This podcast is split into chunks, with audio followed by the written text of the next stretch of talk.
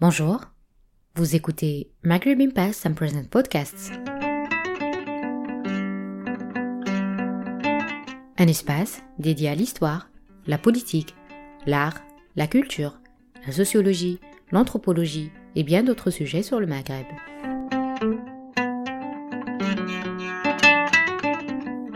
Cet épisode a été enregistré le 22 octobre 2017 au CEMA, le Centre d'études maghrébines en Algérie, à Oran, et s'inscrit dans le cadre du cycle de conférences « Espace et territoire au Maghreb ». Dans ce podcast, nous accueillons Dr Abderrahmane Rachik, sociologue et urbaniste à la faculté de gouvernance des sciences économiques et sociales à Rabat, et chercheur associé au Centre marocain des sciences sociales, qui présente une conférence intitulée « Ville et mouvements sociaux au Maroc ». Nous recevons également, en tant que modérateur de cet événement, professeur Abdelkader Lakjaa, sociologue à l'Université d'Oran 2. Merci au CEMA de nous permettre d'accueillir le sociologue urbaniste Abderrahmane Rachik, qui nous vient du Maroc. Donc, je lui souhaite la bienvenue et un séjour agréable à Oran. Je crois qu'il visite pour la deuxième fois seulement. Oran, bien sûr. Voilà. Alors, je vais dire tout simplement que Abderrahmane Rachik est un sociologue urbaniste dont la formation universitaire a pris fin dans les années 60-70. Et bien sûr, Abderrahmane, quand je me trompe, tu me corriges. Voilà. Et donc, licence, maîtrise, troisième cycle à l'université de Lyon 2 et un doctorat d'État à l'université Hassan II de Casablanca en 1998. Alors, je dois dire très très rapidement que par ses travaux, nous avons là avec nous un intellectuel, un sociologue de terrain, un intellectuel donc qui s'implique, on va dire, dans les luttes sociales par ses écrits. Et je crois que ceci ne peut pas ne pas nous rappeler la définition que donnait Michel Foucault, définition, on va dire, presque propre à Michel Foucault, qui définissait l'intellectuel comme devant être un intellectuel spécifique au lieu d'être l'intellectuel universel, comme nous l'avons vécu dans les années 60, 70 et même jusqu'aux années 80. Un intellectuel spécifique, c'est quoi ? C'est justement cet intellectuel qui s'investit dans les luttes quotidiennes de là où il se trouve, dans son lieu de travail, dans son quartier, dans sa ville, dans son université, au lieu de rester avec le discours universel qui parfois reste ou se perd dans les abstractions, les généralités, et dont on ne voit pas dans l'immédiat les effets directs sur les luttes quotidiennes des sociétés, pour ne pas dire plus. Alors, vous le savez comme moi, un universitaire, un sociologue, un intellectuel, la meilleure façon de le présenter, c'est par ses écrits. Et donc, pour les publications de Abderrahmane Rachik, je vais commencer par les plus récentes. Et donc, je vais citer « Politique urbaine et espace périphérique à Casablanca » en 2016. Et je citerai aussi La société contre l'État, qui est là, il a eu la gentillesse de nous ramener donc un exemplaire. La société contre l'État, mouvements sociaux et stratégie de la rue au Maroc, c'est en 2016 aussi, je suppose. Voilà. Et on peut continuer avec, donc je vais citer pêle-mêle, ouvrages et articles de revue, parce que... Alors, il y a aussi choix rationnel, frustration et protestation sociale cas des diplômés chômeurs au Maroc dans la revue européenne des sciences sociales en 2016. Alors je citerai aussi les mouvements de protestation au Maroc, de l'émeute à la manifestation, et je crois comprendre que ça va être un des axes importants de sa conférence d'aujourd'hui. C'est-à-dire à quel moment, on va dire, même Abderrahmane, vous corrigez ou vous rectifiez, moi je dis tel que je ressens à mon niveau les choses, comment une société arrive à passer de luttes sous forme d'émeutes à des luttes sous forme de manifestations, et nous allons voir que c'est extrêmement important. Alors, il y a aussi Casablanca, plutôt les bâtisseurs de la nuit du côté de l'Ahraouin,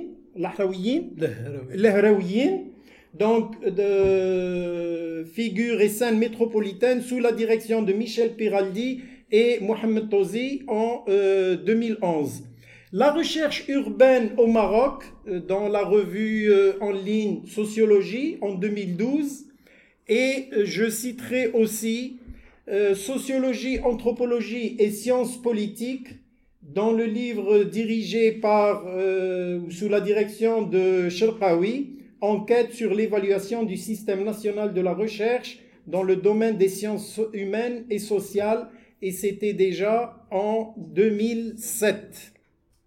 Alors, il y a aussi avec la collaboration de Abderrahmane Rachik, un livre donc de Iraqi auquel a contribué Abderrahmane Rachik, les quartiers non réglementaires, intermédiation, élite de proximité et restructuration urbaine, et c'était aussi en 2005. Alors, je continuerai avec Casablanca, politique urbaine et pression sociale, là, dans la revue Naqd. Je rappelle, donc, c'est une revue algérienne dirigée par Dahou Jerbel, et c'était en 2002. Sciences sociales et violences collectives au Maghreb, dans la revue Prologue, en 1999. Et Ville et pouvoir au Maroc, et c'était là par contre je crois, voilà, c'était en 1995. Je ne peux pas ne pas citer aussi des études et des recherches, et là les mouvements sociaux au Maroc, de l'émeute à la manifestation en 2013, donc, dans le cadre du projet Liberté de rassemblement et de manifestation pacifique au Maroc, donc avec l'appui de l'Union européenne. Il y a aussi en 2009, rapport réalisé sur les nouveaux mouvements sociaux au Maroc, financé par l'Institut royal des études stratégiques. Et les nouveaux mouvements sociaux au Maroc en 2009, ou alors en 2009, rapport financé par l'Institut, je crois que là je répète, oui. Et enfin, l'étude réalisée par Abderrahmane Rachik sur les mouvements de protestation au Maroc pour le compte du Forum des alternatives au Maroc. Alors... en 2005, c'était l'étude et recherche urbaine sur le Maroc de 1980 à 2004. Rapport de recherche au centre Jacques Berck à Rabat. Et enfin, là je crois que c'était l'un des premiers, une recherche réalisée sur le mouvement associatif à Casablanca, financée par la fondation Rockefeller. Ce qui fait... Aujourd'hui, Abderrahmane, bien sûr, il est passé avant vous, Abderrahmane Rachik, donc, va nous parler des villes et des mouvements sociaux au Maroc, et je crois, pour rappeler un peu la dimension anthropologique du Maghreb, je crois que nous allons trouver énormément de ressemblances, y compris dans les dates. Et je vais m'arrêter là, et vous allez voir qu'effectivement, il y a énormément d'analogies, énormément de points communs dans les dates et même dans les formes d'occupation de la rue, de l'espace public. Alors, si Abderrahmane, à vous la parole. Très bien. Tfadal. Merci, monsieur le modérateur. Pas le président, exactement. Voilà. Pour cela, j'ai marqué un petit arrêt parce qu'il n'aime oui, pas oui. que je l'appelle président. Non, alors c'est lui qui va présider, c'est lui qui va distribuer la parole et c'est lui qui a le droit de m'arrêter quand il veut. Elle dit oui. Hein. Donc, ce n'est pas un modérateur. Ça répond à une autre définition qui est le président nommé, non pas élu. J'ai parlé de la dimension anthropologique du Maghreb. Hein. J'en démords pas. Donc, la ville, je vais essayer donc... Merci d'abord pour la présentation. Merci pour le centre Bob et Karim et Noreen qui n'est pas là, qui m'a fait visiter hier la médina de Oran avec énormément d'informations. Donc merci à tout le monde. Merci pour vous d'avoir assisté, relativement nombreux. Ça fait plaisir. Et donc, je disais, pour les publications, c'est que il y a un site que vous devez en principe connaître qui est Academia.edu, oui, où on peut trouver la plupart, je dis la plupart parce qu'on n'a pas le droit de mettre des textes qui ne sont pas soumis au droit d'auteur. Donc, le livre, par exemple, qui vient de sortir, on ne peut pas le trouver. L'article que vous avez cité dans la revue européenne des sciences sociales, bien sûr, on ne peut pas le trouver parce que dans le contrat, il est stipulé que nous avons le droit, l'auteur a le droit de le publier, de le mettre sur les réseaux sociaux 3 ans après. Donc, mais l'essentiel de ce qui a été dit, on peut le trouver donc, dans ce site Academia.edu. Voilà pour la formation. Deuxièmement, mon ambition, parce que, comme on l'a dit tout à l'heure, on parlait autour de la conférence, c'est quand on est en dehors du Maroc, quand on est à l'étranger, donc la conférence, elle prend bien sûr pas une autre dimension, mais uniquement, j'ai pas le droit de rentrer dans les détails, parce que sinon, on risque de se perdre, on risque d'ennuyer l'auditoire. Mais...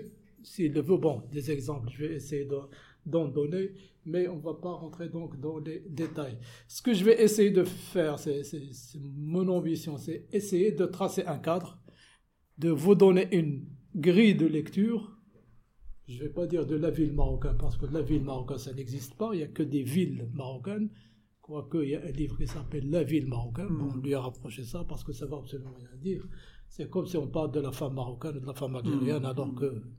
il s'agit des villes marocaines. Donc, je disais une grille de lecture, et comme l'a dit M. Ecochard, vous allez remarquer bien sûr qu'il va y avoir des similitudes, surtout quand je vais commencer d'abord par la ville sous l'administration coloniale. Donc, la première idée, c'est que l'État marocain, je vais nuancer après, je ne vais pas le faire maintenant. L'État marocain, elle est en train de subir l'urbanisation. Il est en train de subir le processus d'urbanisation. Quand je dis l'État marocain, il faut penser aussi à l'administration coloniale. Donc. Et un exemple, je vais commencer par celui-là, c'est que la ville ou les grandes villes, parce que je n'ai pas travaillé, je ne vous le cache pas, je n'ai pas travaillé sur les petites villes ou les villes moyennes, essentiellement les grandes villes. Et quand je parle, dans ma tête, il y a toujours une grande ville, donc plus de 500 000 habitants. Donc je disais que depuis le premier plan qui a été établi pendant la période coloniale, c'était en 1917 pour les grandes villes marocaines, Casablanca, Rabat, Fès, Meknès, Marrakech, etc., donc, depuis 1917, on a établi un plan, dont je vais dire un mot, et ce plan, il régit encore ces grandes villes. Et vous savez qu'on est en 2017, ça fait donc exactement un siècle que l'État marocain, où nous subissons cette structure urbaine. Donc la structure urbaine, elle a été établie en 1917. Je disais que je ne vais pas nuancer parce qu'il y a des accidents de parcours, entre autres, qui vont infléchir cette structure urbaine. Mais cette structure, elle est la même depuis un siècle. Donc ce qui caractérise cette structure, c'est le premier principe, c'est le zonage ou le zoning. Bon, en français, on utilise plus le zoning que le zonage terre. Donc, ce principe, donc la ville doit répondre à des fonctions précises. Donc le zonage, c'est essayer donc de découper la ville en plusieurs parties, en plusieurs zones.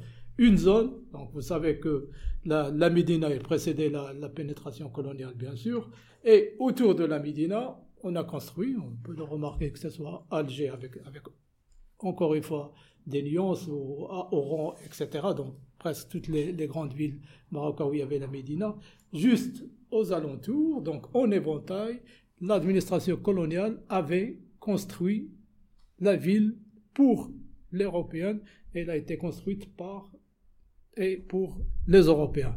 Donc la première fonction, c'est une fonction centrale, c'est-à-dire c'est là où il va y avoir la concentration, si vous voulez, des bâtiments administratifs. C'est là où on va trouver l'église, le théâtre, le parc, les sièges des grandes entreprises, etc. Donc, une fonction centrale. Et à l'ouest, et j'ai dans ma tête la ville de Casablanca, à l'ouest, c'est une zone réservée uniquement, c'est une zone résidentielle réservée uniquement aux villas. Et des villas, bien sûr, derrière, il y a un contenu social. Je vous laisse donc deviner qui va habiter ces grandes villas où on a le droit de construire qu'au-delà de 2000 mètres carrés pour construire donc une villa. Et à l'est, c'était une zone réservée aux espaces industriels, donc à l'implantation de l'industrie et aux cités ouvrières. Évidemment, les bidonvilles qu'on ne planifie pas, mais sont nés dans cette zone, et quelques villas de couche moyenne des ingénieurs, ou, donc une petite zone de villas. Puis vous avez tout le sud de la ville qui a été réservé par le plan à l'habitat, disons-nous, des indigènes, donc l'habitat des Marocains, où on trouve à dominante donc le logement économique, logement social. Donc logement social, ça veut dire toutes les politiques publiques pour recaser les ménages bidonvillois, puis les bidonvilles. Donc voilà grosso modo la structure urbaine qui a été implantée par cet architecte de renommée internationale qui s'appelait Henri Prost à l'époque, bien sûr, sous la tutelle ou sous les consignes du maréchal. À l'époque, il n'était pas encore maréchal. Donc, disons du général Lyautey. Vous savez que le général Lyautey, il était ici à Oran, vers le début du siècle, la fin du 19e siècle, et il a rejoint le Maroc après 1912, donc le protectorat entre 1912 et 1925. Pourquoi je parle de Lyautey ? Parce que Lyautey, c'est l'inspirateur d'un projet de société qu'il a élaboré et qui se base d'abord sur ce qu'il appelle lui le respect, le premier de ses principes, le respect des coutumes et des traditions donc locales. Donc on est obligé de respecter les traditions et les coutumes des indigènes. Quand on dit respect des coutumes, pas seulement les us, mais aussi au niveau de l'architecture, au niveau de l'habitat, etc. C'est pour cela l'administration coloniale n'a pas fait, j'allais dire la même connerie, n'a pas fait la même chose qu'a fait quand l'administration, quand les Français ont occupé Alger. C'est-à-dire qu'ils avaient détruit une partie, en 1830, ils ont détruit une partie de la Médina pour justement installer une population européenne et construire des immeubles qui n'ont rien à voir en principe avec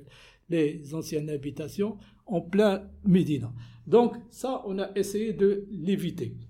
Donc ça, c'est le premier principe de Lyautey, c'est de construire pour la population européenne en dehors de la Médina et justifié, bien sûr, comme je l'ai dit, par le par le respect des coutumes et des traditions. Et ce n'est pas un simple discours. Quand on se penche sur la personnalité de Lyautey, il y croit vraiment. Donc c'est pour cela il a fait énormément de choses, toujours de son sens. Et là, en 1913, donc 1912, le protectorat, juste une année après, il a créé le musée, toujours dans ce sens de respect des coutumes, le musée des arts. C'est essentiellement tout ce qui est tissage, tout ce qui est donc artisanat, etc., etc. Donc pour vous dire qu'il a un projet, c'est l'idée, et ce projet et se base aussi, quand on dit respect des coutumes des autres, c'est essayer donc de construire une ville pour les Marocains. Quand je dis Marocains, dans ma tête, les Marocains musulmans, parce que vous savez qu'il y a une différence au moins établie par le protectorat au niveau du traitement entre la communauté juive, la communauté marocaine juive et la communauté marocaine musulmane. Donc je ne vais pas rentrer non plus dans le détail. Donc je disais, le principe c'était ce qu'on appelle la ségrégation spatiale. Donc ce respect est là pour conséquence une ségrégation ethnique. Bon, j'ai dit, je crois, racial. Bon, vous savez que les races, ça n'existe pas. Donc, disons une ségrégation ethnique entre une population qui habite les villas, le centre-ville qui est européenne, et en dehors de cette place centrale, donc il y avait un quartier aussi pour les, on appelait ça les petits blancs, essentiellement les ouvriers espagnols et italiens. Donc, on voit une ségrégation ethnique accompagnée d'une ségrégation sociale. Donc, chaque zone, il a un contenu social déterminé. Donc, à un certain moment, les années 20, je vais essayer de faire vite. Donc, dégradation du tissu urbain de la Médina, densité démographique élevée, etc. Donc, l'administration coloniale, toujours dans ce sens du respect des coutumes, il va construire un quartier, un gros quartier, pour les notables marocains, disons pour les couches sociales élevées de Casablanca. Et on a construit un gros quartier qui s'appelle Habous, un quartier qui est actuellement un espace par excellence touristique. Donc parce que les gens, quand ils y vont, s'il n'y avait pas de guide, les gens vont croire que c'est un quartier qui a été construit, je ne sais pas, au XVe siècle, au XVIe siècle, alors qu'il a été construit par des Français, donc Laprade et Cadet, donc des architectes français, avec toujours ce souci de respecter les coutumes et les traditions. Pourquoi je vous parle de ça ? Parce que toutes ces coutumes, toutes ces représentations, si vous voulez, de l'époque, toutes ces représentations coloniales, ils ont impacté, ils ont marqué l'espace urbain jusqu'à aujourd'hui. C'est pour cela que j'en parle, c'est pas seulement pour faire de l'histoire, mais pour comprendre une structure urbaine qui existe actuellement. Donc, juste toujours pour vous mettre dans le bain, j'ai préparé une petite citation, ça va être la seule citation que je vais dire. C'est une citation de Lyautey qui va nous permettre de mieux comprendre ce que j'ai dit jusqu'à maintenant. Donc, j'ouvre les guillemets, c'est Lyautey qui parle dans un ouvrage qui s'appelle « Paroles d'action ». Hein, c'est lui qui l'avait écrit, avec des correspondances, bien sûr, avec sa sœur, etc. Donc, j'ouvre les guillemets. Vous savez, c'est Lyautey qui parle, vous savez combien le musulman est jaloux de l'intégrité de sa vie privée. Donc là, on a déjà une représentation de l'indigène, mais de l'indigène musulman. Vous connaissez les ruelles étroites. Donc on va essayer de reproduire ce même schéma, donc de ruelles étroites dans la Médina, dans des quartiers modernes destinés à la population, donc des notables, et pas uniquement des notables, nous allons le voir, parce que ça va être aussi le cas pour des cités ouvrières. Donc, je continue. Les façades sans ouverture, c'est-à-dire des façades, des murs sans fenêtres, sans balcons. Donc, des façades sans ouverture, derrière lesquelles se cache, au regard toute la vie, les terrasses où s'épanouit l'existence familiale, donc on est dans un domaine de l'intimité, dans un domaine très idéologique de l'intimité familiale, il y a pas mal d'écrits sur le sujet, et qui doivent rester, donc l'intimité familiale, et qui doivent rester à l'abri des regards indiscrets. Donc voilà, on a dans ces quatre lignes toute la représentation qui va impacter le tissu urbain. Donc un quartier, quand on y va, quand on va se promener dans ce quartier, on va se sentir dans une ambiance très détendue, une ambiance très intime, tout simplement parce qu'on a imaginé les ruelles étroites, mais pas des ruelles sinueuses, des ruelles plutôt... Hein, c'est la logique, donc la nouvelle logique, c'est d'autres valeurs. Donc c'est des lignes droites, mais c'est des petites ruelles, tout simplement pour empêcher la circulation automobile de se dérouler à l'intérieur du quartier. Donc la circulation automobile se retrouve à l'extérieur du quartier. Donc des petites ruelles, la circulation en dehors du quartier, et tous les équipements collectifs qui peuvent jouer un rôle de lien social, de communication sociale entre les ménages à l'intérieur du quartier, et se retrouvent, eux aussi, ces équipements collectifs ou publics, se retrouvent en dehors du quartier. Ce qui fait qu'on n'a que des logements à l'intérieur, la mosquée se trouve à l'extérieur, le commerce, tous les services administratifs, etc., pour laisser à ce quartier cette intimité. Et autre chose, je viens de me rappeler, même les portes d'entrée des maisons se retrouvent toujours en décalage, c'est-à-dire pour ne pas permettre justement aux voisins de se rencontrer, voire de jeter un coup d'œil à l'intérieur de la maison du voisin. Donc toujours comment l'architecture, comment l'urbanisme sert cette intimité familiale ou ces représentations coloniale. Donc on est dans un quartier de notables, la même chose, donc la même structure, des murs aveugles, des murs donc sans fenêtres, des petites ruelles, la circulation automobile, les équipements, etc., extérieurs, ils vont être reproduits dans un autre quartier, dans plusieurs quartiers en fait, à Casablanca, des quartiers des ouvriers. Donc les cités ouvrières, on a reproduit encore la même chose, les arcades, les tuiles, des petites ruelles, etc., etc. Donc on a un espace, donc la Médina, les villes européennes, et un nouveau espace qu'on va appeler, par opposition à la Médina, qui va être appelé par l'administration coloniale, la nouvelle Médina. On est toujours dans la Médina, mais c'est une nouvelle Médina qui a été construite donc après 1919 au 1920.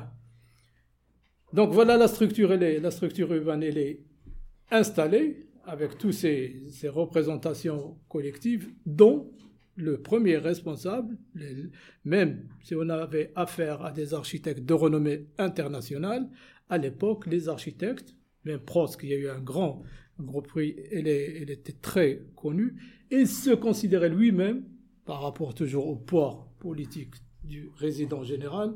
Donc le résident général, c'était le représentant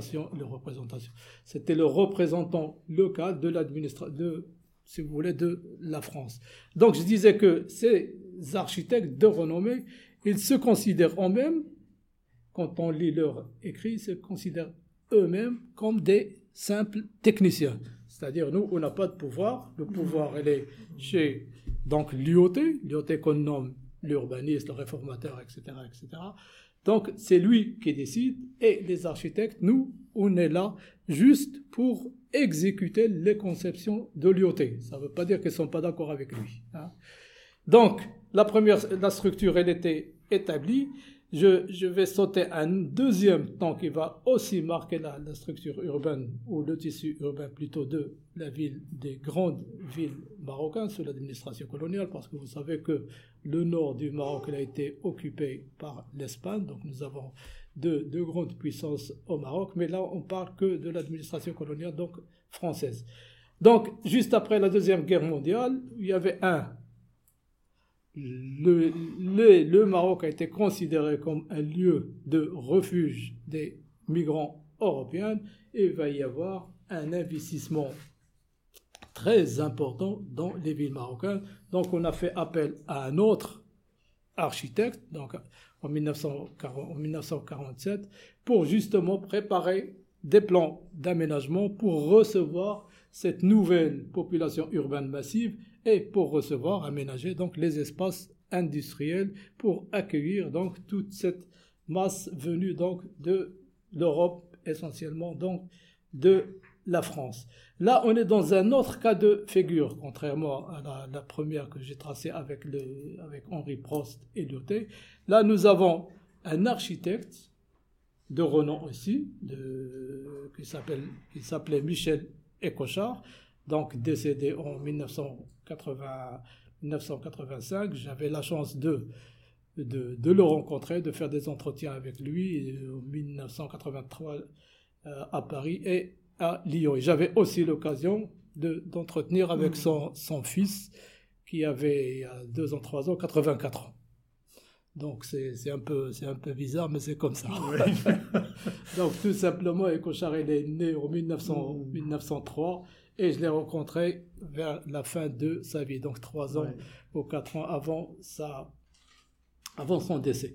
Donc je disais, on est dans un nouveau registre où, quand on lit l'histoire de la pensée architecturale et de la pensée urbanistique, il y a une nouvelle pensée qui va s'installer vers la fin des années 20, où l'architecte il va commencer à prendre de la fonction de l'architecte, ou l'architecte lui-même, de l'importance. C'est-à-dire, il n'est plus comme Prost, Laprade, Cadet, etc., comme de simples techniciens, mais ils avaient la prétention, quand on lit la Charte d'Athènes, par exemple, de 1928, là où il y a les différents tendances, si vous voulez, ou la conception architecturale et urbanistique de l'époque, Le Corbusier, entre autres, qui est connu. Donc, je disais, l'architecte qui était directeur du département d'urbanisme et de l'habitat au Maroc, elle avait, contrairement au premier, une marge importante de manœuvre. Donc, avant c'était Lyautey, et maintenant on va avoir quelqu'un qui est plutôt architecte et qui va marquer, c'est pour cela j'en parle d'ailleurs, qui va marquer les tissus urbains des grandes villes marocaines. Donc, une nouvelle pensée, avec de nouveaux soucis de l'époque, quoique c'est des soucis qui sont encore en cours, mais essentiellement pendant les années 2000, je veux parler de la problématique donc du lien social. Pourquoi je dis ça existe toujours? Parce que c'est aussi actuellement un souci, quand on veut aménager les espaces urbains au Maroc, c'est essayer donc de réfléchir sur ces nouvelles valeurs, ce nouveau comportement des habitants de la ville, mais pas uniquement, parce qu'on va retrouver presque le même comportement chez les ruraux, parce que c'est pour cela qu'on parle d'ailleurs de culture urbaine qui n'est pas propre à la ville, qui n'est pas propre à l'urbain, mais elle peut la trouver, cette culture urbaine, aussi dans surtout maintenant avec les réseaux sociaux, avec le téléphone, etc. Donc ces valeurs qui se diffusent relativement bien, et donc nous avons fait, je vais revenir à Ecochard, je ne vais pas l'oublier. Donc nous avons, juste pour vous dire, le souci du palais, donc pas du gouvernement, mais de l'État marocain, sur cette problématique de lien social. Et j'ai participé à une enquête de grande envergure, ce que vous avez signalé tout à l'heure, une enquête qui a été menée dans le cadre de l'IRES, donc l'Institut Royal des études stratégiques, et qui concerne uniquement la problématique du lien social. Quelle est la nature du lien social au Maroc? On dit lien social, c'est aussi le lien politique, etc. Donc, j'espère que je vais y revenir. Donc, restons maintenant, parce que je suis en train de courir l'histoire en moto, comme disait l'autre. Donc, Ecochard, il va marquer cet espace par le même aménagement. Donc, on va reproduire les mêmes idées de Prost, à savoir essayer donc de répondre à ces exigences identitaires. Elles sont toujours là, donc depuis 1912 jusqu'à 1956. On va le voir que ces mêmes exigences, même si vous venez sous un État indépendant, c'est l'État marocain, les mêmes valeurs vont être reconduites jusqu'à la fin des années 80. Je vais essayer de donner quelques exemples si on a le temps. Donc, on reproduit la même chose en ce qui concerne donc l'intimité, parce que l'intimité elle est importante dans la représentation collective coloniale, mais avec Ecochard, avec cette pensée donc nouvelle, pensée urbanistique et architecturale, on va avoir ceci dont j'ai parlé, du lien social, c'est-à-dire il faut que l'urbanisme ou les architectes participent aussi au développement du lien social entre les voisins, parce que l'urbanisme peut le faire. Comment on va faire ça? Comment on va essayer de faire rencontrer, malgré eux, les gens, donc les voisins? Comment créer par l'urbanisme du lien social? Je vais vous donner rapidement un exemple d'un immeuble qui a été construit à l'époque, donc les années 30, si je ne me trompe pas, les années 40, par Le Corbusier, qui a construit, toujours en ayant ce souci donc du lien social, qui a construit un immeuble, qu'on appelle à Marseille l'immeuble Fada, un immeuble ville. Donc on va trouver dans cet immeuble toutes les caractéristiques du quartier. On a commencé par un grand couloir, on peut imaginer une rue ou une ruelle dans l'immeuble, avec des bancs, tout simplement en ayant en arrière-pensée que les voisins doivent communiquer entre eux. Donc l'urbaniste, il doit contraindre les voisins à se rencontrer. On a mis des bancs, des sièges pour que les gens peuvent s'asseoir pour se rencontrer, au lieu que ce lien social se limite à bonjour, bonjour, et encore parfois sans bonjour, bonjour. Donc, il a aussi conçu une piscine dans la terrasse, une crèche, une pâtisserie, etc. Donc plusieurs exemples, dont le souci, c'est créer de la communication sociale. Alors que les architectes de l'époque ne savaient pas ce que Boudon appelle les effets pervers. Raymond Boudon, si vous le connaissez, donc tu mènes une action alors que il y a des retombées qui sont négatives, donc des retombées qu'on n'attendait pas. Donc la même chose, donc Ecochard dans plusieurs cités, parce qu'il a donc construit énormément dans la politique de résorption des bidonvilles, énormément donc de cités pour les Marocains. Quand je dis cités, il faut savoir, les années 50, le taux des ménages des bidonvilles, ça dépasse les 50 000 pour un seul bidonville. Vous imaginez plus de 80 000 pendant les années 50, qui habitait 80 000 habitants. Donc, pour construire à ces jours-là, il faut construire carrément une ville. 80 000 habitants, c'est une ville, c'est carrément une ville moyenne.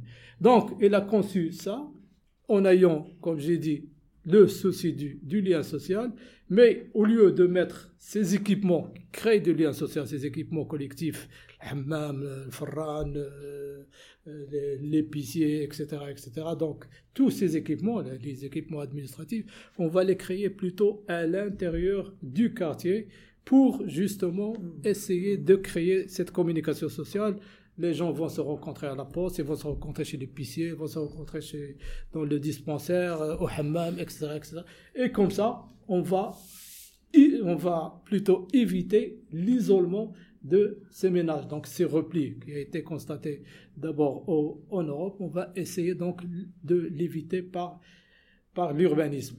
Même chose, la circulation automobile, il n'y a pas mieux pour créer du lien social, pour créer de la communication sociale à l'intérieur du quartier. Il n'y a pas mieux d'isoler ces réseaux routiers. Et vous savez que les réseaux routiers, ça concerne jusqu'à 30 à 40% du tissu urbain. Donc non pas seulement on gagne sur le coût du foncier, mais aussi, et c'est ça le souci aussi principal, au-delà de l'économie sur le foncier, c'est de créer de la communication sociale. Donc il avait cette marge de manœuvre, parce que vous savez, Ecochard, et ça je le dis dans le premier livre, il a rencontré énormément de protestations. Mais elle avait, parce que c'était la fin des années 50, la fin des années 40, début des années 50, c'était, vous savez, les actions nationalistes se violentes se multipliaient et elle avait le soutien de l'armée. Donc l'armée, il voulait faire adopter un plan d'aménagement de la ville le plus tôt possible, quitte à ce qu'il y a énormément de protestations. Donc l'armée n'a pas réussi et la protestation elle était plus importante. La Chambre de l'Industrie, la presse, quand on lit la presse de l'époque, elle était presque toute contre. La municipalité, pas des élus, mais des gens nommés, ils étaient aussi contre le plan d'aménagement Ecochard. Et la raison, c'était essentiellement que le plan d'aménagement conçu par Ecochard, c'était créer des cités, donc de recasement, des cités pour les bidonvillois, mais qui ceinturaient les grandes villes. C'est pour cela que la presse de l'époque, il parlait de la ceinture rouge en faisant référence à la ceinture rouge de Paris, donc qui est dominée par les clients du PCF, du Parti communiste français. Donc ça a été une peur. Le fait que les Européens soient encerclés de partout par des habitations, une urbanisation massive, par des logements uniquement réservés à la population marocaine, c'était un grand souci. Bon. Donc ça, c'est le deuxième temps qui a marqué et la structure urbaine et le tissu urbain. Il a essayé de changer cette structure urbaine, il n'est pas arrivé parce qu'on l'a écarté en 1955, donc on l'a écarté de ses fonctions. Donc juste après c'était l'indépendance. L'État, bien sûr, quand on voit les plans de développement, les plans d'aménagement, sans aucune expérience aucune, sans compétences, etc. Moi, quand je lisais à l'époque les plans d'aménagement, ça me faisait sourire parce que on disait en 1958, on va résorber 50% de la population bidonvilloise, comme si c'était facile.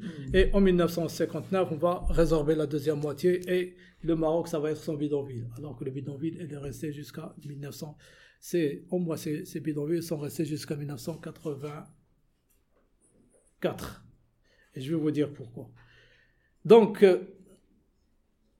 on a reproduit ces mêmes schémas. Donc, le logement de 60 mètres carrés conçu par Ecochard, sans fenêtre, il est entouré. J'ai oublié de le dire pour le quartier Habous, que ces habitations sont entourées par des murs aveugles, des murs donc sans balcon, sans fenêtre, sans aucune ouverture sur l'extérieur, et où tout est structuré autour d'un patio, wasdar ou mrah, ça dépend comment on l'appelle, donc où l'ensoleillement, l'aération se fait directement via le ciel. Donc la première politique, si vous voulez, planifiée, raisonnable, elle n'allait commencer que 1973, où on va assister à la naissance donc d'un ministère exclusivement pour l'habitat et l'urbanisme. Seulement, comme je l'ai dit, pour la période d'avant, et pendant ce temps, bien sûr, c'est le laisser-aller, c'est l'ignorance de l'habitat, c'est l'urbanisation spontanée ou l'urbanisation donc anarchique ou clandestine, donc de tout ça avec des guillemets. Donc on commence à raisonner, nettement mieux qu'avant, mais non plus sans trop d'expérience, sans compétence. On va créer des institutions pour l'intervention dans le tissu urbain qu'on appelait les ERAC, les établissements régionaux de construction, d'aménagement et de construction. Mais tout cela traînait d'une manière, comme je disais, ça marchait, cette politique, il marchait au ralenti, comme si le temps n'a aucune signification. Donc et là je vais essayer d'aller relativement vite, jusqu'à donc 1981. Ce qui s'est passé en 1981, et c'est ça c'est qu'il y avait un appel à la grève générale par les syndicats donc de l'opposition. Donc la Confédération démocratique du travail, du GTM, du UMT, etc., contre l'augmentation décidée par le gouvernement des denrées alimentaires. Donc, jusqu'à 50% pour certains produits de première nécessité, la farine, l'huile, le gaz, etc. Donc, l'appel à la grève générale pour protester contre cette augmentation massive. Seulement, le Maroc n'avait pas l'habitude de grève générale.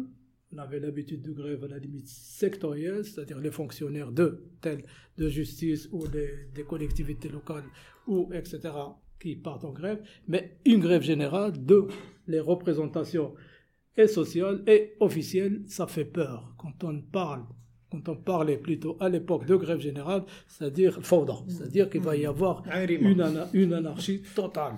Et le lendemain de la grève générale, donc les gens, bien sûr, une ambiance tendue dans la ville, de la part de l'État, des militaires autour donc, de la périphérie des villes, des policiers partout, et tout ça, bien sûr, ça crée une ambiance très tendue dans la ville. Les gens, ils avaient peur. Est-ce qu'ils vont aller au travail? Est-ce qu'ils vont aller à l'école? Donc, on est dans un état, dans une ville très tendue où la moindre étincelle peut se transformer en émeute. Et c'est ce qui s'est passé en 1981. Donc, une émeute, je vais revenir sur la définition, une émeute violente, une émeute meurtrière, non pas seulement de la part des habitants, mais aussi de la part de l'État qui est intervenu d'une manière très violente, et ça a fait des centaines de... rien qu'à Casablanca, parce que l'émeute, elle a touché la plupart des villes marocaines. Donc, plusieurs victimes, une répression très, très, très importante de la part de l'État qui profite de l'occasion pour... Une autre fois pour manifester sa puissance, pour manifester sa volonté de retour à l'ordre le plus tôt possible. Et vous savez, si on parle de l'émeute, c'est parce que sa durée de vie, et là je rentre dans la définition de l'émeute et pourquoi j'utilise ce mot, la durée de vie de l'émeute, elle ne dépasse pas en principe 2 jours et demi, puis après le retour à l'ordre. Parce que sinon, ça devient une révolution, ça devient autre chose que l'émeute. L'émeute, donc, le premier principe, il se caractérise par sa fugacité, donc elle est très éphémère dans le temps. Elle se caractérise, je l'ai dit, par une violence meurtrière et se caractérise aussi par sa spontanéité. Et là, je parle uniquement pour l'émeute au Maroc. Je ne donne pas ici la définition de l'émeute dans les autres pays, parce que quand on voit l'émeute qui s'est passée aussi en Algérie, ici en 1988, ou les émeutes à Los Angeles, ou en Angleterre, à Liverpool, à Paris, Strasbourg, etc., on n'a pas le même phénomène. Ça s'appelle toujours l'émeute, mais ce n'est pas le même contenu. Au Maroc, il n'y avait pas cette exigence, par exemple, identitaire qui marque l'émeute, que ce soit à Los Angeles, que ce soit en Espagne, en Angleterre et ailleurs, toujours dans la périphérie. D'accord? Mais elle est toujours marquée par cette... si vous voulez, il y a toujours des migrants ou des Français d'origine, si vous voulez, arabe ou d'origine noire, etc., etc. Donc cette exigence ou cette dimension identitaire, elle n'existe pas dans l'émeute au Maroc. Donc une émeute, je disais spontanée. Spontanée, ça veut dire tout simplement qu'il n'y a pas d'acteur derrière, qui n'était pas encadré ni par une association, ni par un syndicat, ni par un parti politique, mais il s'est déclenché, si vous voulez, d'une manière spontanée.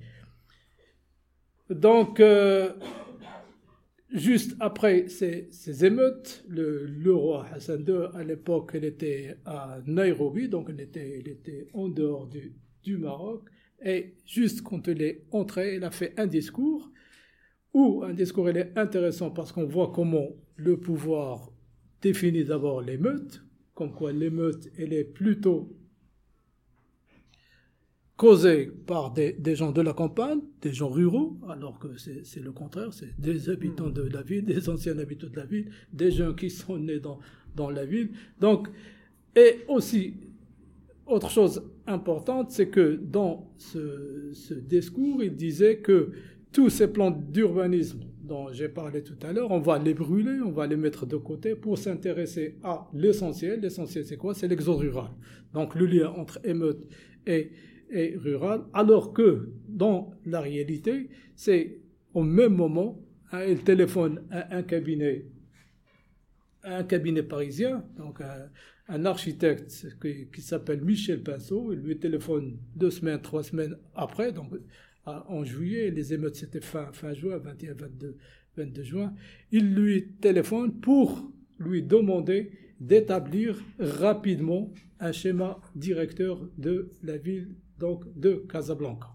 Donc c'est pour ça que je pars dans le dernier ouvrage, il est déjà ancien, l'urbanisme, Casablanca, l'urbanisme d'urgence. Donc on est rentré dans une étape où il faut, j'allais dire, brûler les étapes, il faut aller vite pour justement essayer de contrôler et le territoire et la population. Donc c'est le souci principal, c'est pour ça donc on essaie d'établir ces schémas directeurs, ces plans d'aménagement. D'ailleurs, les deux principes qui ont été donnés à cet architecte, donc Michel Pinceau, c'est lui qui a entre autres construit la grande mosquée Hassan II juste après le schéma directeur. Donc on a rapidement, contrairement à la période des années 70, on a rapidement élaboré un schéma directeur, on a rapidement adopté et reconnu juridiquement le schéma directeur qui devient un plan qui opposait à l'administration et à la population. Donc on va rapidement vite et toutes les mesures juste après les émeutes, parce que quand on parle d'émeutes juste après un plan d'aménagement, c'est sûr que ce plan d'aménagement va être marqué par un souci ultra-sécuritaire. Parce que les deux principes qui ont été donnés à Michel Pinceau à l'époque, c'était d'abord l'habitat et la sécurité. Donc à l'époque, il faut comprendre la sécurité, puis l'habitat en deuxième plan.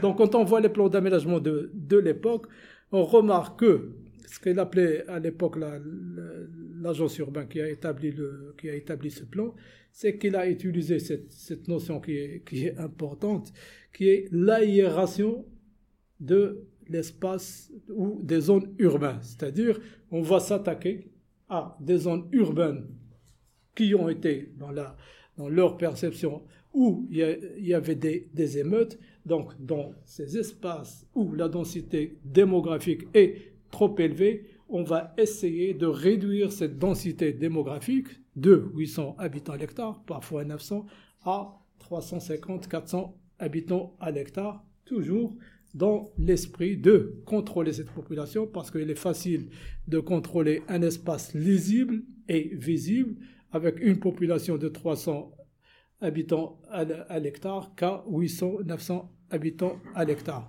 Donc, les plans d'aménagement se sont attaqués à ces foyers de protestation sociale où il y avait les émeutes. Donc, il y avait, je crois, 5 ou 6 espaces qui ont été la cible de cette aération. Donc, l'aération de la zone urbaine, c'est tout simplement, donc on va détruire une partie des logements pour la remplacer par des équipements collectifs, que ce soit un parc, un square, un dispensaire, une école, etc.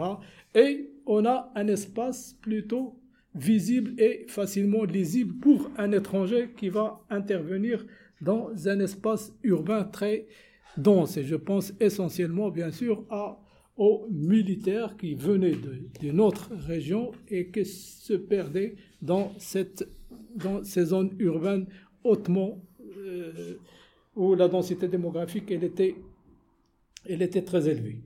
Donc l'émeute a joué un rôle.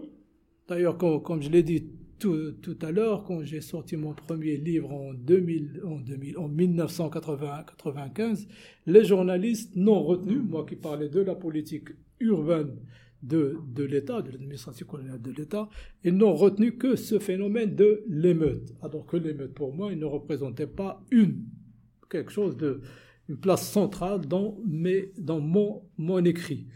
Donc ils m'ont poussé, hein, les entretiens, c'est toujours l'émeute, ils m'ont poussé donc à travailler sur l'émeute et les mouvements sociaux d'une manière générale, d'où mon dernier livre qui a pris quand même plus de 20 ans, la société, donc, contre l'État. Donc, il me reste combien de temps comme ça? On va dire 2 minutes. 10. 2 ou 10? Non, non, 20. 20 minutes. Ah oui, merci. On est généreux. Ah, merci, c'est gentil.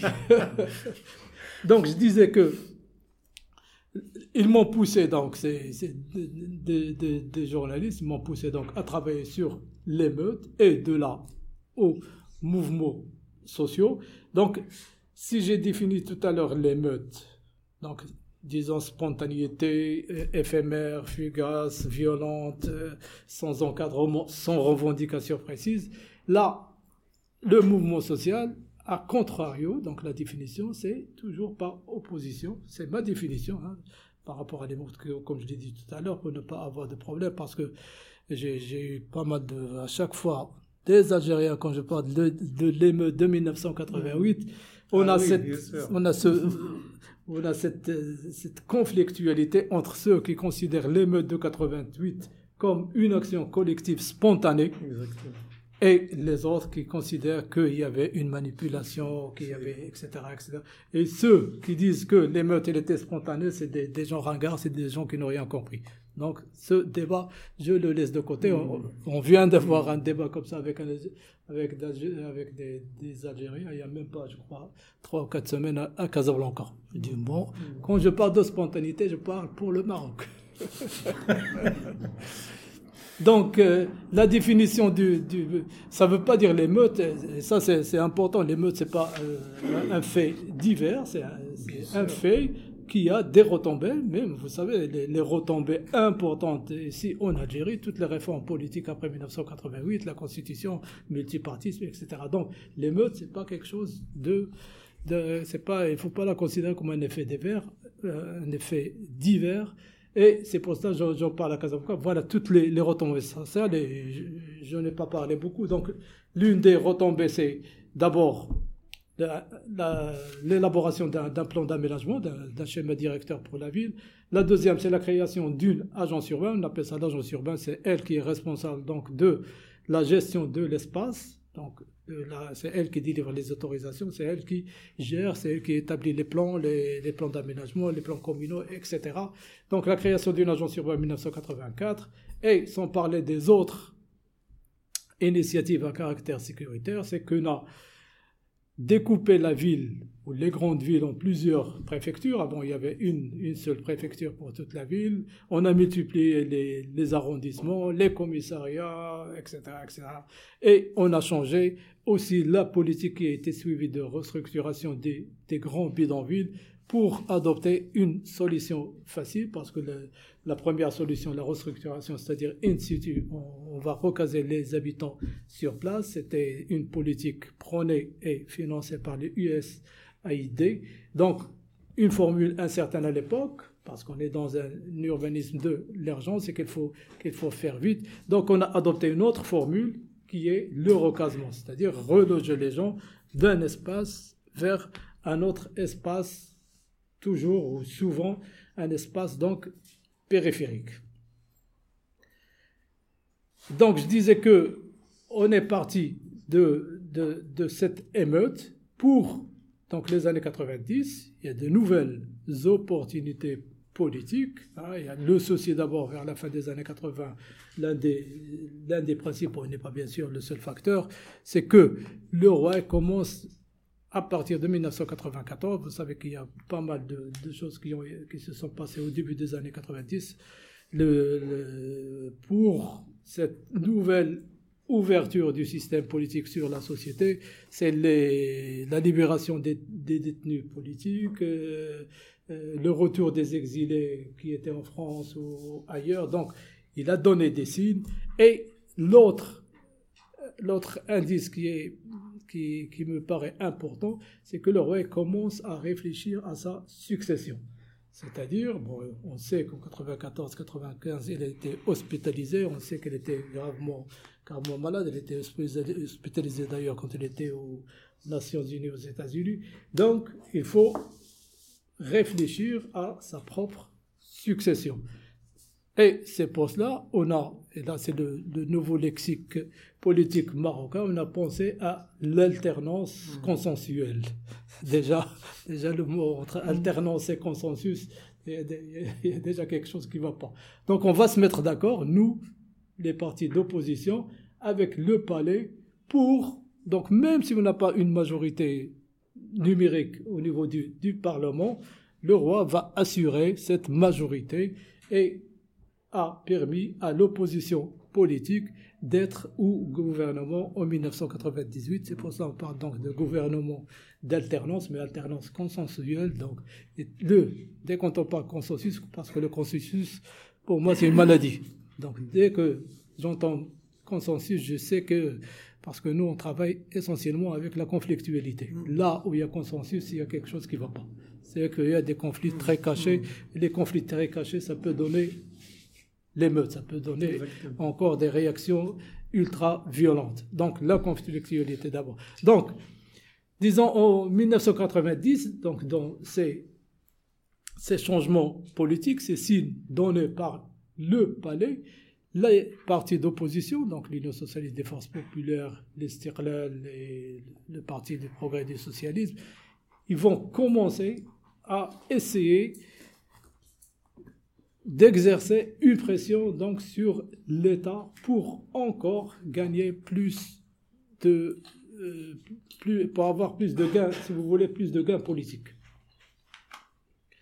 Donc cette pression, il a commencé d'abord par le retour ou par la référence à d'autres vocabulaires. Donc parce que j'ai oublié de dire ça avant. Le Code des libertés publiques, où toutes les constitutions, depuis 1961 jusqu'à aujourd'hui, toutes les constitutions garantissent le droit de faire grève, donc le droit de grève, et le droit de manifester. Donc depuis 1958 jusqu'à toutes les constitutions, on n'a jamais utilisé ce droit, tout simplement, parce qu'il est difficile de le faire dans un système ultra autoritaire, donc nous sommes dans un système des années 60, 70, 80 ultra-autoritaire, et en plus, donc on ne peut pas avoir, même si on fait une demande d'autorisation pour manifester, pour occuper l'espace public, ça va être difficile, et le problème le plus important, c'est que si jamais on nous accorde cette autorisation donc de manifester, d'occuper l'espace public, est-ce qu'on peut mobiliser une population qui n'a pas l'habitude de manifester? Donc c'est surtout ça le souci le plus important.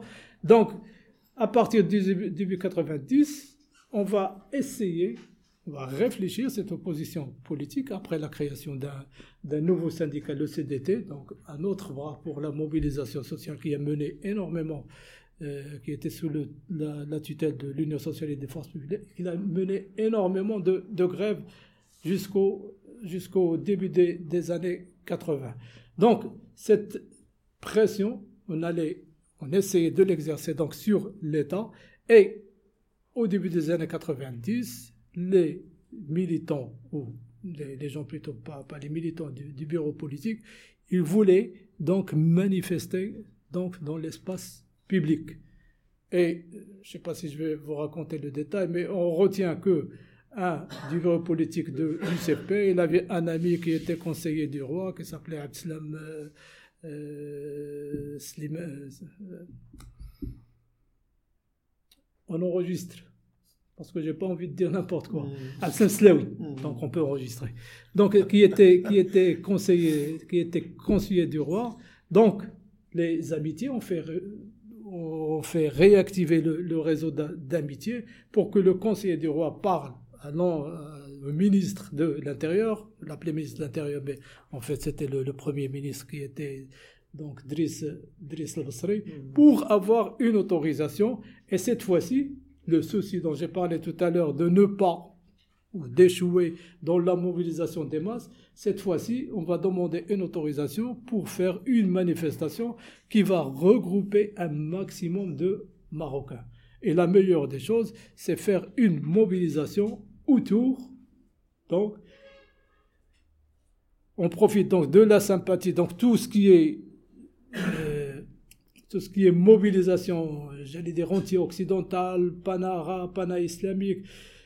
On va essayer donc, une fois qu'il y a une agression israélienne par exemple, on va essayer donc de manifester notre sentiment, parce qu'on sait que les agressions israéliennes, ça va bien sûr regrouper énormément de monde. Ça va de la gauche à la droite, les citoyens ordinaires, les femmes, les hommes, donc, etc.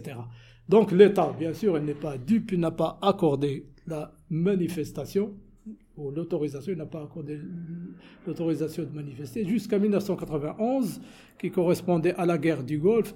Là, vous savez que le Maroc, il était officiellement avec l'Arabie Saoudite contre l'Irak, etc., etc. Et nous avons une opinion publique contre la politique officielle. Donc, les partis d'opposition, ils étaient contre la guerre, et on a essayé donc de faire des demandes pour avoir finalement, c'était difficile, donc le détail est dans le livre, c'était difficile pour avoir donc cette autorisation, et finalement ils ont réussi à avoir une manifestation gigantesque donc dans les rues de Rabat. C'était la première manifestation, je vais dire encore consensuelle, mais retenez ce que j'ai dit tout à l'heure, tout ce qui est consensuel, c'est une maladie, j'allais dire incurable. Mais c'est une maladie en tout cas. Donc, je disais que la première manifestation, c'était une manifestation qu'on appelle une manifestation émotionnelle. C'est-à-dire qu'on ne fait pas appel à la raison. On va faire appel, comme il s'agit de la Palestine, comme il s'agit de l'Irak. Et l'Irak, derrière, il y a les États-Unis, il y a la France, il y a l'Allemagne, etc. Donc, c'est pour ça que j'ai dit tout à l'heure, une manifestation plutôt anti-occidentale.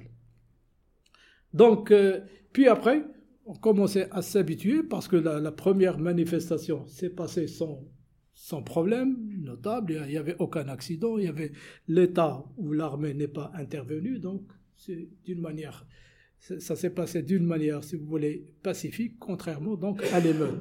Et du coup, on commençait à s'habituer, bon, pas pendant cette période, parce que j'ai oublié de dire qu'il y a un autre mouvement qui est important et qui a réussi à imposer l'occupation de l'espace public. C'est un mouvement social nouveau, et non pas un nouveau mouvement social. Donc, il est nouveau, et qui sont les jeunes diplômés chômeurs. Les jeunes diplômés chômeurs qui ont résisté malgré la répression, malgré l'emprisonnement, malgré tout ça. Ils ont à chaque fois, ils essaient des tentatives d'occuper l'espace public, alors qu'ils étaient abrités dans le siège à Rabat, dans le siège donc d'un syndicat, et à chaque fois ils font des tentatives pour occuper l'espace public, et à chaque fois ils étaient repoussés pendant toutes les années 90, et ils ont réussi à créer leur propre association. Et en parallèle, on va assister à la création de plusieurs groupes qui n'ont rien à voir avec l'association, des groupes de diplômés chômeurs, et c'est eux qui vont être les initiateurs de l'occupation de l'espace public au Maroc. Donc, ils ont fait le premier sitting en 1994 qui a duré 9 mois. Malgré l'interdiction, malgré la répression, malgré tout ça, malgré le mauvais temps, parce que je me rappelle, je les ai vus quand il pleuvait, quand il faisait... Ils étaient là, 100 de personnes, devant le siège de l'Éducation nationale pour réclamer du travail.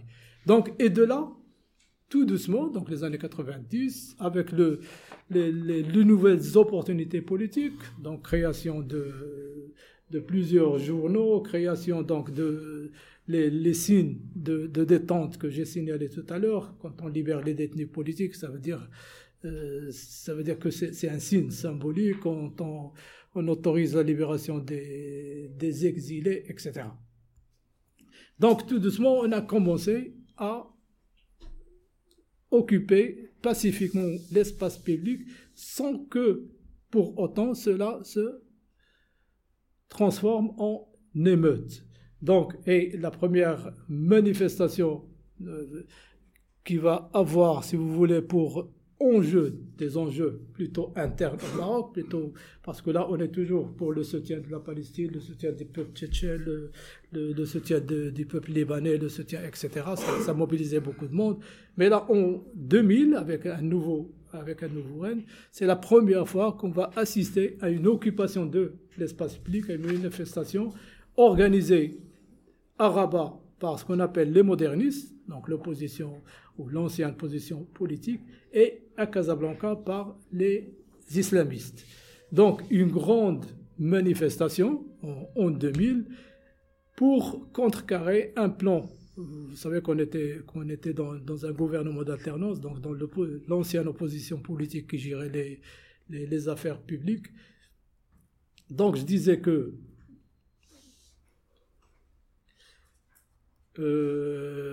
comme par hasard j'ai un trou de mémoire et je vais faire semblant de boire. Bah oui, bien sûr. Mais en même temps ça va. C'est exactement. Donc je disais que c'est la première fois, oui, voilà, pardon. L'idée me revient, il n'y a personne qui peut me souffler. Donc je disais que cette première manifestation, donc, elle avait pour objectif de contrecarrer un plan de développement de la promotion de la femme qui a été établi par quelqu'un du parti donc, socialiste, un ancien communiste. Elle a fait énormément de débats, les mosquées étaient énormément mobilisées. Donc bref, il y avait une manifestation pour la première fois qui a des enjeux internes et ça mobilisait énormément de monde parce qu'il s'agit d'un nouvel acteur qui commence à s'imposer dans la scène urbaine parce que la gauche de l'époque croyait que la manifestation ou l'occupation d'espace public, je dis occupation d'espace public comme ça je parle de la manifestation, du sitting, de la marche, etc. C'est plus un générique. Donc je disais qu'ils croyaient qu'il n'y a que les modernistes qui allaient occuper le pouvoir public. Le pouvoir public. Ça y est, ça commence à... Bon, hein. C'est l'heure, on va ramasser, on va clôturer là. Donc je disais, l'espace, on commençait à occuper l'espace public. Donc une manifestation gigantesque, qui a mobilisé le mouvement islamiste. On parlait de 700 000 jusqu'à 1,5 million. J'ai assisté à cette manifestation, c'est énorme, qui fait peur. Du coup, l'ancienne opposition qui manifestait avant ou qui faisait pression sur l'État pour avoir cette autorisation donc, de manifester commençait à réfléchir à réfléchir deux fois avant d'accorder donc une autorisation. Et à un certain moment, cette ancienne opposition politique, donc de gauche, il commençait à interdire l'occupation de l'espace public parce que le mouvement islamiste commence à profiter de cette ouverture pour s'imposer donc dans l'espace public. Je suis fatigué. Non, c'est bon. Mais il faut dire qu'on vous a épuisé. Donc on remarque, et ça c'est le titre du rapport que j'ai établi pour une association en 2004, on repart même dans le détail, donc je vais laisser un livre au CRAS qui est ici dans la bibliothèque de CEMA pour avoir plus de détails. C'est pour ça que je parle de l'émeute à la manifestation. Comment ce passage qui a duré une décennie, parce que j'ai oublié de dire que la première décennie, si vous voulez, juste pour simplifier les choses, les années 80, c'était les années des émeutes. Donc 81, 84, 90, il n'y avait que des émeutes. À partir de 90, avec tous les éléments que je viens d'expliquer, même si d'une manière relativement rapide, on va assister à une nouvelle forme de protestation qui est le sitting, puis juste après, ce que j'appelle dans le livre les tentatives de manifestation qui ont duré, je crois, 2 ans, 2 ans et demi ou 3 ans, uniquement des tentatives. On essaie d'occuper l'espace public. Et l'État, à un certain moment, il était obligé donc de reculer et d'autoriser. Et surtout, avec ce mouvement des jeunes, des diplômés chômeurs, bon, il y a énormément de statistiques dans le bouquin, comment cette évolution a été faite. Parce qu'en 2005, je le dis dans le livre, il y avait 700 sittings. Quand je dis occupation d'espace, c'est sitting, manifestation et marche. Donc Et donc les trois, j'ai pas de temps bon à chaque fois de définir manifestation, c'est pas le sitting c'est pas la marche. Manifestation, c'est un déplacement collectif dans l'espace public. Le sitting, comme son nom l'indique, c'est qu'on s'arrête et qu'on n'a pas besoin ni de déclaration ni d'autorisation. Par contre, la manifestation, on est obligé d'avoir donc au moins prévenir l'administration comme quoi on va occuper pour des problèmes de sécurité, de circulation, etc., comme quoi on va occuper donc l'espace public. Merci pour votre écoute. Alors donc, encore une fois, je vais avoir l'honneur, en votre nom et au nom du CEMA, de remercier vivement notre ami Abderrahmane Rachik, donc pour nous avoir permis de nous, on va dire, d'explorer, sinon de nous balader dans les méandres de la vie politique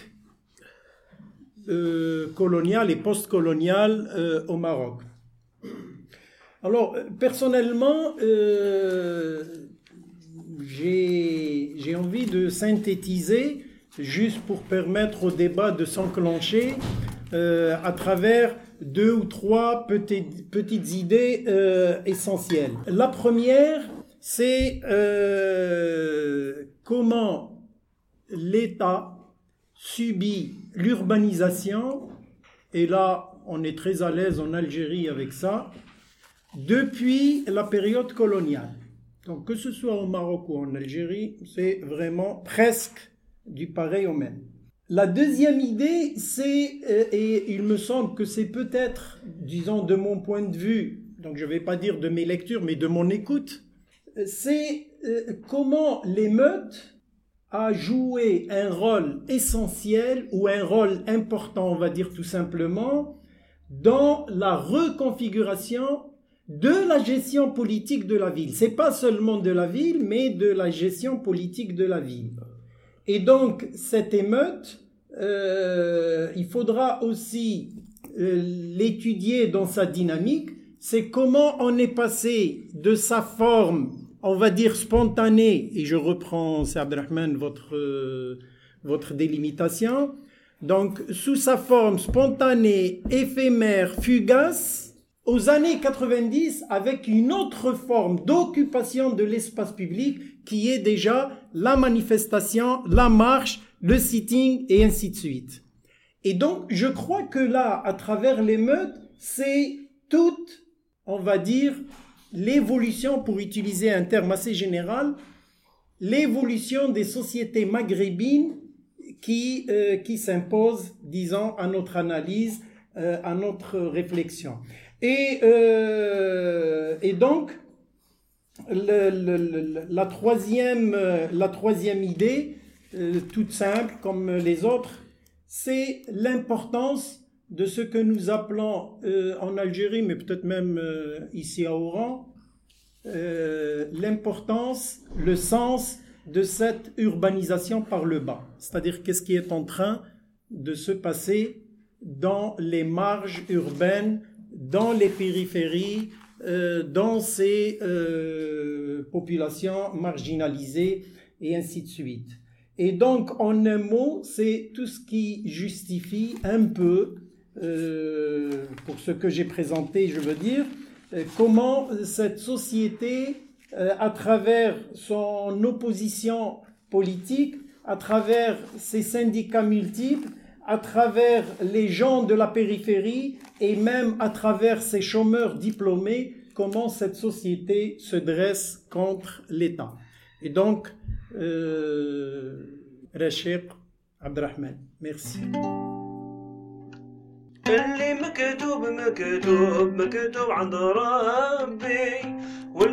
Merci pour votre écoute. D'autres épisodes sont disponibles sur notre site web, themaghribpodcast.com. ainsi que sur iTunes et Podbean. Pour recevoir plus d'informations sur nos podcasts, veuillez visiter notre page Facebook Maghreb in Past and Present Podcasts. Abonnez-vous à la newsletter du centre cema-northafrica.org ou visitez le site web de l'Institut américain d'études maghrébines. À bientôt pour un nouvel épisode.